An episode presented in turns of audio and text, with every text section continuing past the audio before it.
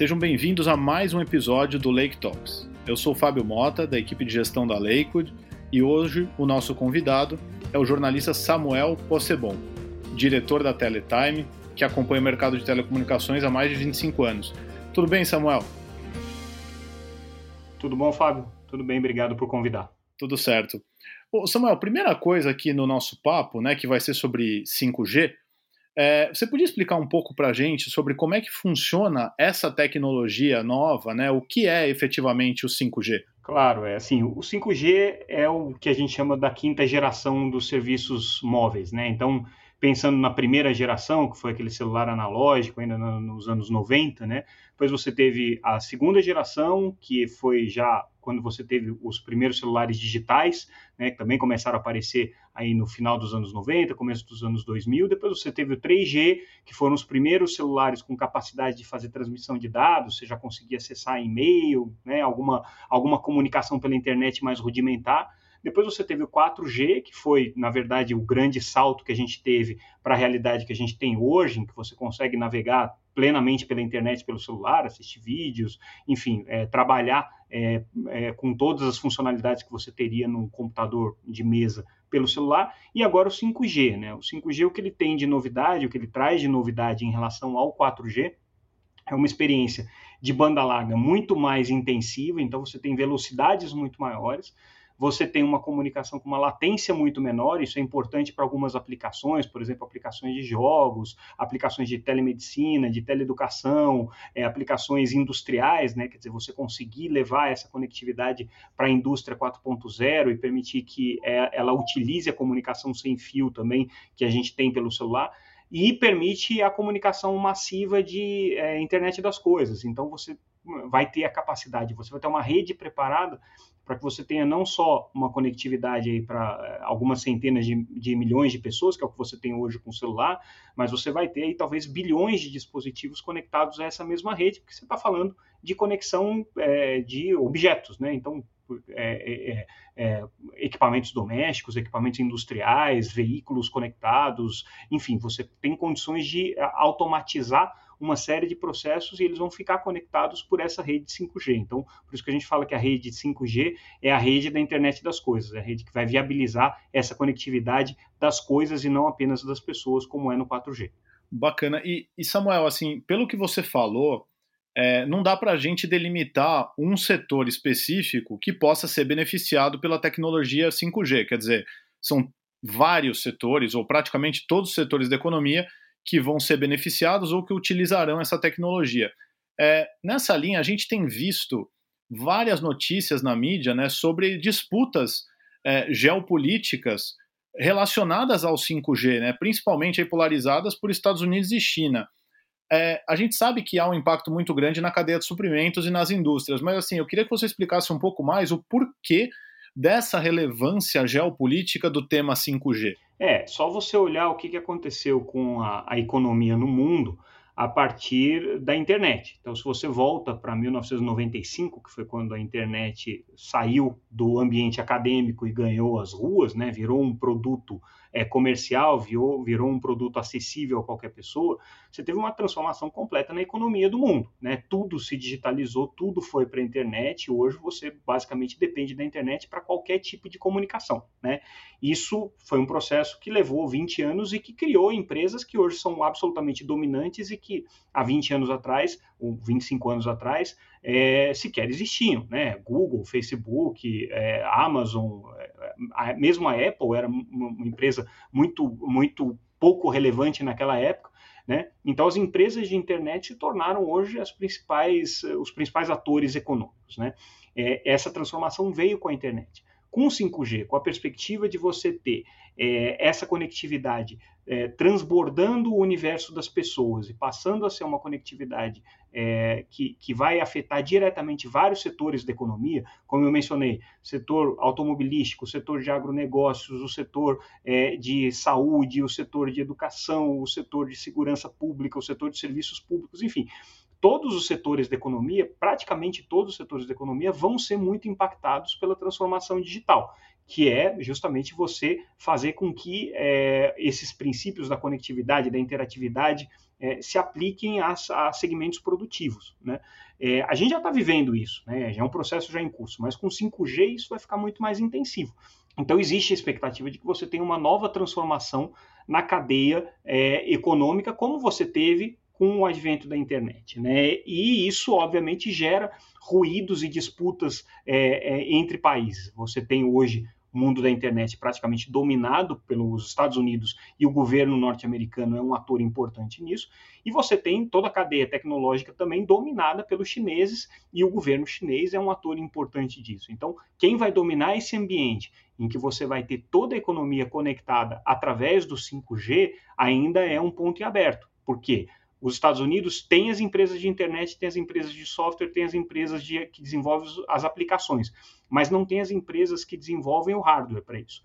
E os chineses têm as empresas que desenvolvem o hardware para isso, mas não têm as empresas que desenvolvem o software. Quer dizer, eles até têm, mas ainda com as restrições de língua, de, é, é, enfim, de liberdade de expressão que você tem na China. Então, é, Alibaba, o WeChat, o WePay, todas essas, essas aplicações chinesas não são conhecidas no mundo ocidental por essas restrições que eu coloquei. Ao passo que você tem Google, Facebook, Twitter, é, YouTube, enfim, todas essas aplicações ocidentais absolutamente dominadas pelo, pelos americanos. Então, como que vai ser essa combinação no ambiente do 5G, a gente não sabe. Por isso surgem essas disputas geopolíticas que a gente está vivendo agora. Perfeito. E nesse cenário que você descreveu, Samuel, você enxerga alguma tendência do governo americano, do novo governo do Biden, em relação ao uso dessa tecnologia, alguma postura específica esperada deles, ou mais belicosa, ou mais amigável? Dá para a gente traçar um cenário nesse sentido?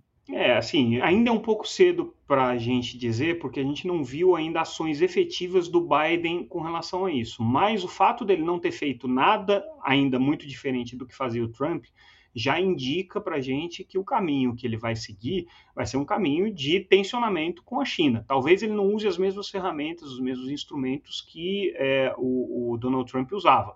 Então, enquanto o governo americano, sob a gestão do Trump, ameaçava com sanções, ameaçava é, com restrições a países que se alinhassem ou se tornassem mais próximos da China, talvez o governo Biden não use essas mesmas ferramentas e opte por um caminho de fomentar, investir em países que sejam mais alinhados com os norte-americanos. Mas com certeza vai continuar existindo um tensionamento. Eu não vejo, por exemplo, empresas chinesas relevantes no mercado de tecnologia, como a Huawei ou a Alibaba, ou todas as empresas que são grandes hoje na China no, no, no, no mercado de tecnologia, entrando no mercado norte-americano. Isso não acontecia na época do Obama, não aconteceu na época do Trump e eu acho dificilmente vai acontecer na época do Biden, porque eles sabem que é, existe essa disputa e eles vão manter esse ambiente tensionado e essa disputa permanente.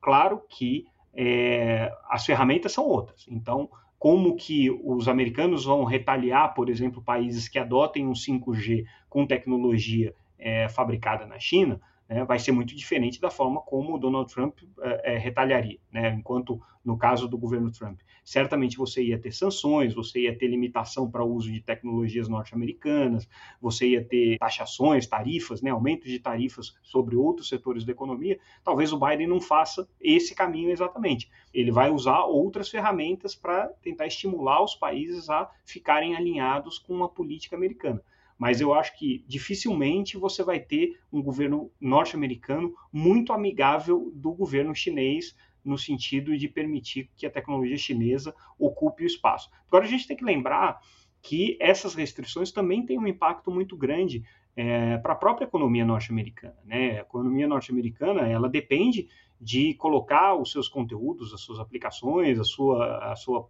propriedade intelectual nos produtos chineses. Então, a gente está falando é, de semicondutores, a gente está falando de softwares, a gente está falando de aplicativos, né, que as empresas americanas querem vender para a China também. A China é o maior comprador de iPhone do mundo, a China é o maior comprador de chips com tecnologias e patentes norte-americanas do mundo. Então, é, esse tensionamento econômico também tem é, efeitos para a economia das empresas norte-americanas. Aí a gente vai ver pressão de empresas norte-americanas como Apple, como Google, como Qualcomm, como empresas de tecnologia que querem também vender seus produtos para a China, querem estar tá, é, embarcadas na China. Basta lembrar que, por exemplo, a, a Huawei, que até um ano atrás era a maior fabricante de celulares no mundo, hoje já não é mais a maior fabricante, porque houve um banimento geral de venda de celulares em países como os Estados Unidos, alguns países da Europa, né? E o governo norte-americano proibiu que se colocasse qualquer software norte-americano dentro dos aparelhos da Huawei. Então, a Google, que vendia o Android que era embarcado dentro dos celulares da Huawei, foi obrigado a romper esse acordo com a fabricante chinesa e que ela, na verdade, acabou usando o código-fonte do Google para desenvolver um sistema próprio, que é igualzinho o, o, Android, mas não é o Android, não paga royalty, não paga nenhum tipo de licenciamento é, para os Estados Unidos. Então, é, é, são, é, são, são nuances que a gente tem que observar, porque essa briga geopolítica é muito complexa.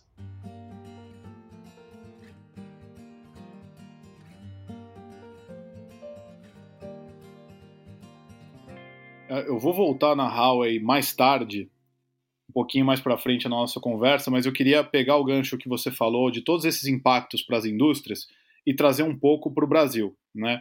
Nós acabamos de ver a aprovação né, do edital do leilão aqui no Brasil pela Anatel, né, depois de muita, muita espera e muita discussão. Eu queria entender, Samuel, como, assim, quais são os principais pontos desse edital, se você puder resumir para a gente, assim, o que que ele traz para as empresas, isto é, o que, que nós vamos ver de transformação nos serviços das empresas que hoje atuam e nas novas que, obviamente, vão atuar a partir disso aqui no mercado nacional, e quais são os próximos passos dessa implementação, porque a gente sabe que essas mudanças de tecnologia são complexas, né? Então, assim, principais pontos do edital, o que, que vai ter de novo para as empresas e os passos até que isso se concretize para o uso ali no dia a dia do usuário, né? O que, que falta até a gente chegar a esse ponto? Vamos lá, realmente a Anatel aprovou o, edital de venda das faixas de frequência que são utilizadas para o 5G. É, a gente não está falando de uma faixa de frequência só, a gente está falando é, de um conjunto de faixas. Então, a Anatel está vendendo uma faixa é, de 700 MHz, que na verdade nem é para 5G, ela é mais adequada para 4G, mas que tinha ainda uma sobra de frequência para ser é, comercializada, porque a, quando, quando foi feito o primeiro leilão para essa faixa em 2014, a Oi acabou não entrando nessa disputa, então a Oi não tem essa faixa de 700 e não vai comprar agora também, tá? É só deixar claro que essa faixa acabou sobrando e está sendo vendida agora para que outros atores, outros players possam comprar. A Anatel está vendendo a faixa de 2.3 é, GHz, que é uma outra faixa no espectro. É, essa sim pode ser utilizada para 5G, mas a perspectiva é que ela também seja utilizada para o 4G. Aí a Anatel está vendendo a faixa que é considerado o filé mignon para o 5G, a faixa mais importante hoje para você iniciar a tecnologia de 5G no mundo, que é a faixa é, de 3.5 GHz, né? Essa faixa de 3.5 GHz ela, ela é relevante porque ela é uma faixa que está no meio do caminho entre as faixas é, que têm um alcance é, bastante amplo, como a faixa de 700, e faixas que permitem velocidades muito altas. Então, ela consegue oferecer um pouquinho das duas coisas, tanto boas velocidades quanto uma cobertura razoável. Então, essa é considerada a principal faixa que está sendo vendida agora, que está sendo comercializada pela Anatel. E a gente vai ter uma, a, a venda também prevista é, de espectro na faixa de 26 GHz, que daí já é uma frequência super alta. Então, por ser é uma questão de física, tá? Por ser uma frequência super alta, ela tem uma série de restrições de alcance, de penetração, né? Essa frequência não consegue atravessar paredes, por exemplo, né? É, mas ela permite velocidades altíssimas. Então, para você fazer coberturas bem restritas em é, locais fechados, por exemplo, ou você fazer é, a cobertura de fábricas, ou fazer a cobertura de escritórios, ou mesmo para você fazer uma conexão residencial, ela é uma faixa bastante adequada. Né? Então, são essas quatro faixas que estão sendo comercializadas. Junto com as faixas, é, as empresas que vão comprar essas frequências vão ser obrigadas a cumprir determinadas políticas públicas que estão sendo estabelecidas.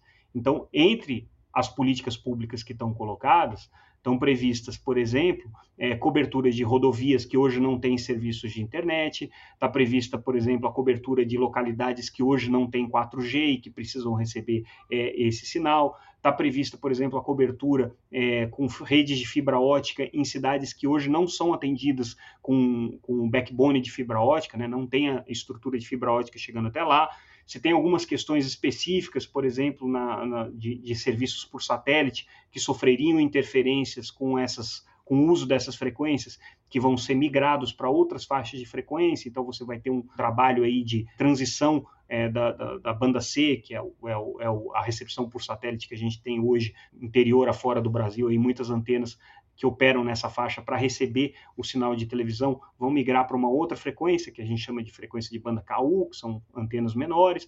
Enfim, você tem uma série de políticas públicas que o governo está estabelecendo. Ele colocou, por exemplo, cobertura é, na região da Amazônia, com um cabo subfluvial que vai cobrir lá toda a região é, dos rios é, amazônicos, são 13 mil quilômetros aí de infraestrutura subfluvial que o governo está colocando como uma política pública obrigatória para quem entrar no leilão, uma rede privativa do governo segura, né, em que ele possa controlar quais são os equipamentos que vão ser utilizados, justamente a intenção deles é não ter equipamentos chineses nessa infraestrutura. Então, todas essas contrapartidas estão colocadas dentro do leilão. Então, a Anatel já definiu qual vai ser o formato, quais são as frequências, quais são os blocos, quem pode, quem não pode participar, e agora é, falta definir o preço do leilão. Essa é a próxima etapa e é a etapa mais importante agora que a gente tem que ver resolvida. Né? Então, a Anatel, nos próximos 15 dias, deve mandar o, o, o edital já com, uma, com um estudo de preço completamente sigiloso, isso ainda não vai estar público, né, para o Tribunal de Contas da União o Tribunal de Contas vai fazer análise desse, desses valores, vai fazer análise dos cálculos que a Anatel fez, vai bater o martelo junto com a agência. A expectativa é que eles aprovem isso num prazo aí de 60 dias. Então, se a gente está falando desse material indo para o Tribunal de Contas aí até o final do mês, até o final de março, a gente deve ter até meados, final de maio, a aprovação do edital pelo Tribunal de Contas, volta para a Anatel, Aí ele vai ser divulgado para as empresas é, que tiverem interesse de comprar, então elas vão ter já a noção do preço mínimo que está sendo pedido pela Anatel. E aí você vai ter o processo de leilão que vai acontecer possivelmente aí meados de julho, tá? É a expectativa que o governo tem de fazer esse leilão. Uma vez feito o leilão, você tem um prazo, né, até as empresas poderem assinar os contratos, assinarem as vencedoras, né, assinarem os termos aí de é, necessários, né, isso deve acontecer por volta aí de agosto, setembro, e aí depois um ano para colocar as redes em operação. Então a gente deve ter aí as primeiras redes de 5G ativadas no Brasil comercialmente é, a partir de meados do ano que vem, a partir de julho, agosto do ano que vem, você já deve ter as primeiras redes é, comerciais sendo lançadas no Brasil.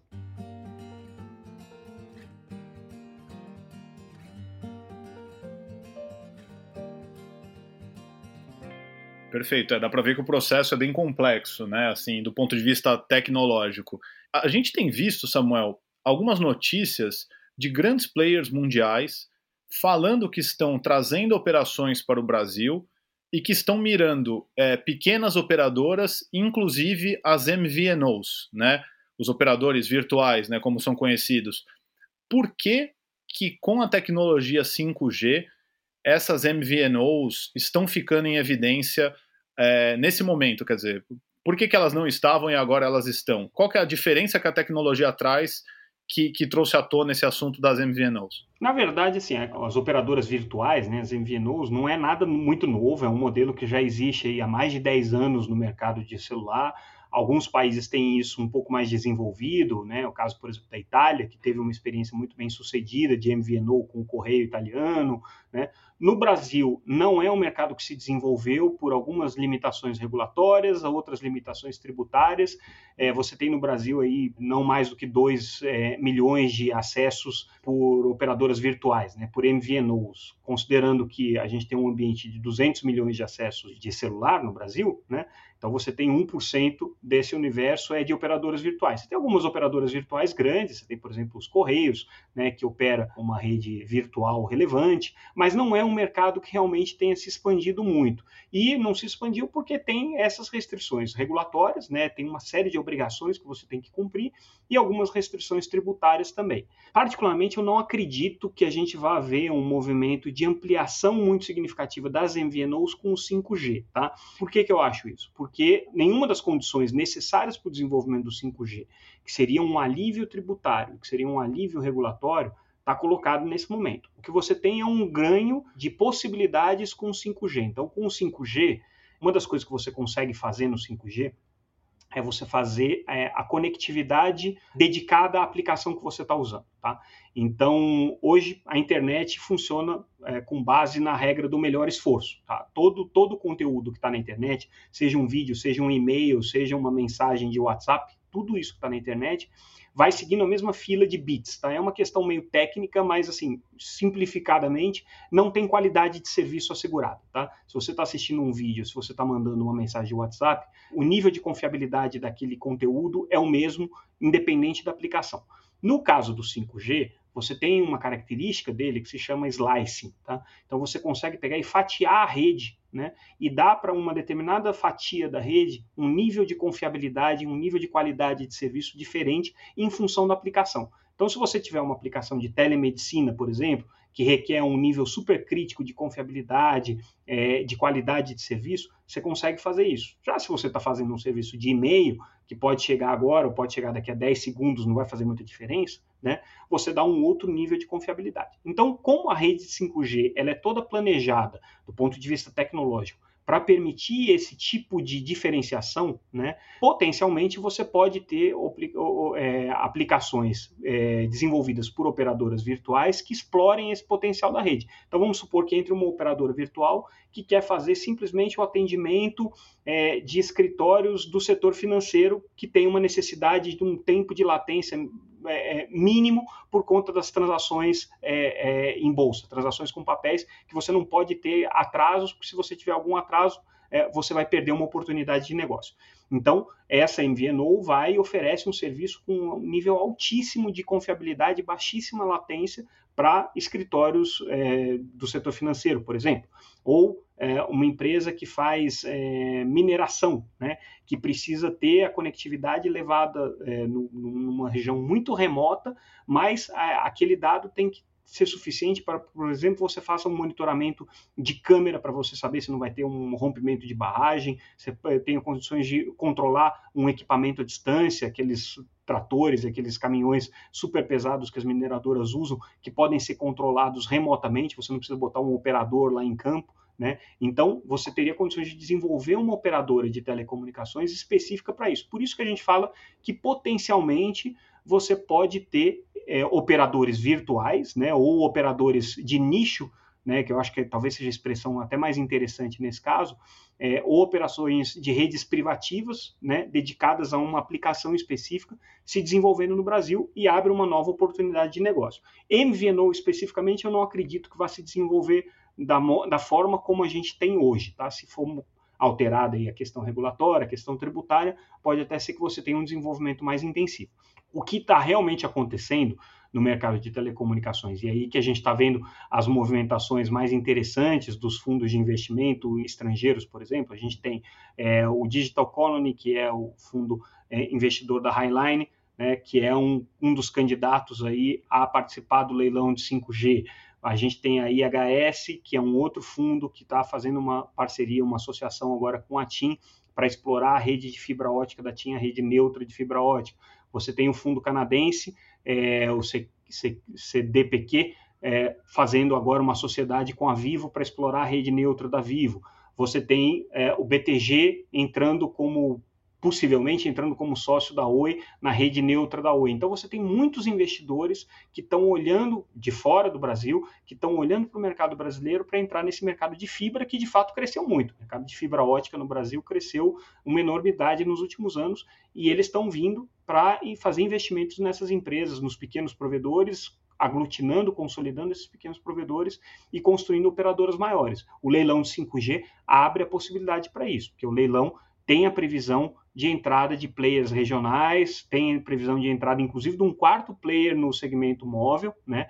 Então, a gente tem hoje três operadoras, né? A TIM, a Claro e a Vivo, porque a Oi foi comprada por essas três, então são as três operadoras que estão no mercado brasileiro, mas você tem frequência para acomodar mais uma quarta operadora. Então, se vier um player internacional, ele tem espaço para entrar, tem frequência para entrar, e ele entraria com 5G puro, por exemplo, né? entraria com uma operação é, totalmente dedicada a esses nichos de mercado que o 5G permite. Bacana. Acredito que mais um player nesse mercado extremamente concentrado né, de telecom brasileiro não, não seria ruim, né?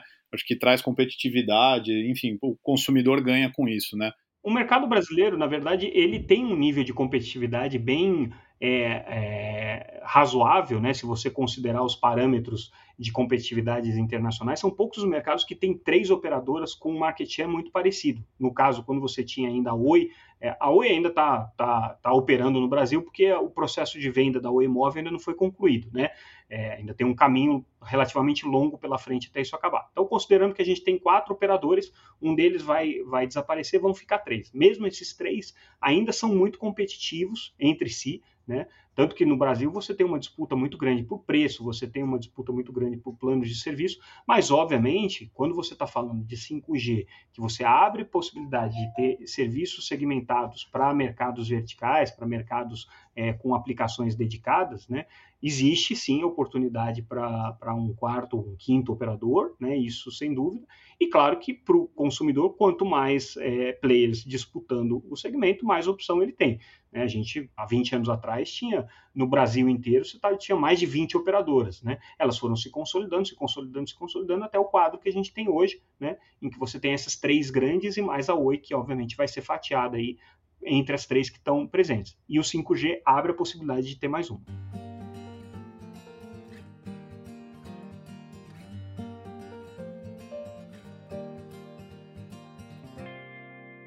Perfeito, perfeito. E, e Samuel, assim, acho que para a gente até chegar aqui na finalização do nosso bate-papo, você abordou bem todos os impactos que essa nova tecnologia vai ter em todos os sentidos, né? De qualidade, os impactos de tecnologia, o que acontece com os principais players e tudo mais. Agora, sendo um pouco mais prático, do, olhando o lado do consumidor, o que, que o consumidor pode esperar além da qualidade, que é o que eu acho que está muito na cabeça das pessoas, né? O 5G é uma tecnologia de mais qualidade. A gente pode esperar aumento de tarifas, ou é difícil dizer? A gente pode esperar novos serviços que a gente nunca viu, ou eles vão ser os mesmos serviços prestados de maneira diferente? Eu queria que você desse um overview para a gente de como que muda a vida do consumidor, ou como não muda a vida do consumidor. É, eu acho difícil que a gente tenha aumento de preços, né? aumento de tarifas, porque de novo, o mercado de telecomunicações ele é competitivo, é um mercado muito disputado e o que a gente tem visto historicamente, se você olhar o preço que a gente tinha há, há 5, 10 anos atrás, o valor proporcional àquilo que está sendo vendido, né, tem caído. Então, o valor por mega no Brasil, por giga, é, ele é infinitamente menor hoje do que ele era há 10 anos atrás. E o ticket médio que o consumidor brasileiro, principalmente do pós-pago, né, o, pré-pago é um outro bicho, tá? mas no pós-pago, o ticket médio é, do consumidor brasileiro não tem crescido significativamente. Né? Ele acompanha aí um pouco o aumento da inflação, mas é um serviço que nem de longe tem impacto inflacionário, por exemplo. Né? O setor de telecomunicações, ao contrário do setor de energia, contrário de outros setores aí que você tem é, é, impacto inflacionário direto, não é um setor que preocupa do ponto de vista é, de preços, porque ele é muito competitivo e porque, em geral,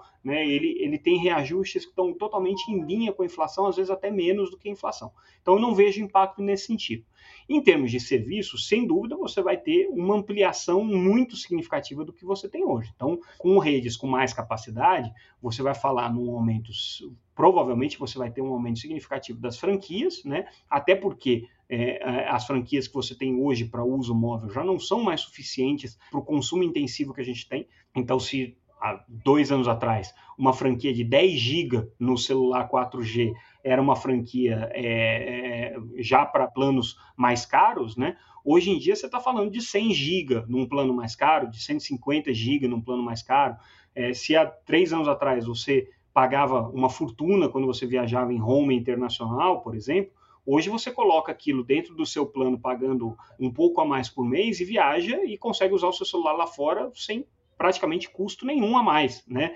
É, sem ter que nem comprar chip de outro operador. Então, assim, os serviços foram sendo incrementados ao longo desse tempo, ainda que os preços não tenham caído significativamente. Óbvio, você está pagando a mesma coisa, mas você está recebendo mais, é, é, é, mais serviços por aquilo.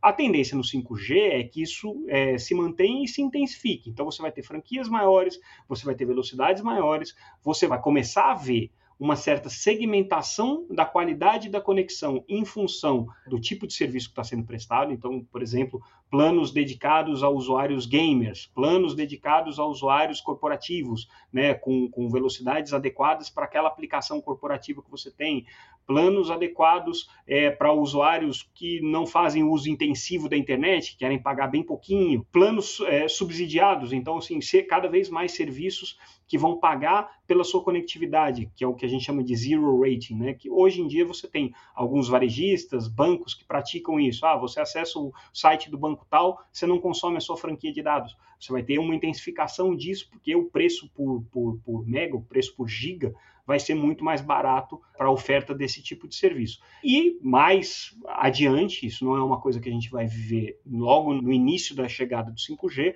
mas mais adiante, aí sim você vai começar a ver aplicações bem dedicadas, né, conectadas ao 5G. Você vai começar a ver carros autônomos ligados à rede 5G, você vai começar a ver aplicações de telemedicina ligadas a 5G, realidade virtual, realidade aumentada ligadas a 5G que requerem redes mais potentes, mais parrudas, né? Essas redes vão ser construídas agora, demora um tempo até que isso aí esteja desenvolvido e pronto. E, obviamente, depende muito do, da dinâmica da própria economia brasileira, né? Assim, é, do ponto de vista tecnológico, o problema está resolvido. Agora tem que ter uma demanda na economia para que as operadoras de telecomunicações façam os investimentos é, necessários para que você tenha esses novos serviços, né?